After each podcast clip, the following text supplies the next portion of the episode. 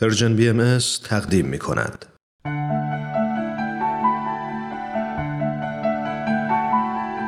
آیه های ملکوت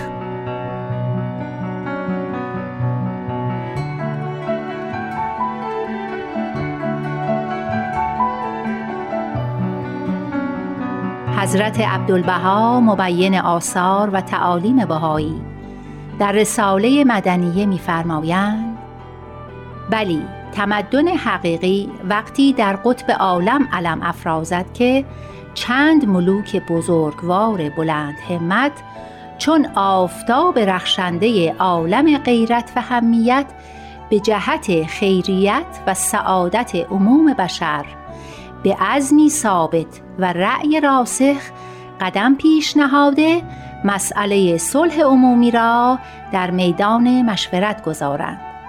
و به جمیع وسائل و وسائط تشبس نموده عقد انجمن دول عالم نمایند و یک معاهده قویه و میثاق و شروط محکمه ثابته تأسیس نمایند و اعلان نموده به اتفاق عموم هیئت بشریه معکد فرمایند.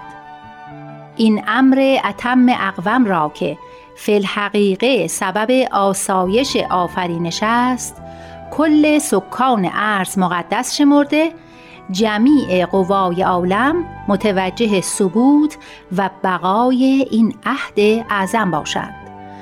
و در این معاهده عمومیه تعیین و تهدید حدود و سقور هر دولتی گردد و توزیع روش و حرکت هر حکومتی شود و جمیع معاهدات و مناسبات دولیه و روابط و ضوابط ما بین هیئت حکومتیه بشریه مقرر و معین گردد.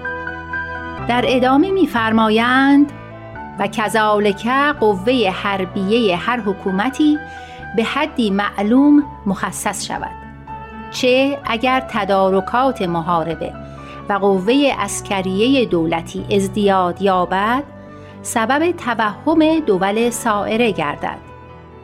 باری اصل مبنای این عهد قویم را بران قرار دهند که اگر دولتی از دول من بعد شرطی از شروط را فسخ نماید کل دول عالم بر ازمهلال او قیام نمایند. بلکه هیئت بشریه به کمال قوت بر تدمیر آن حکومت برخیزد.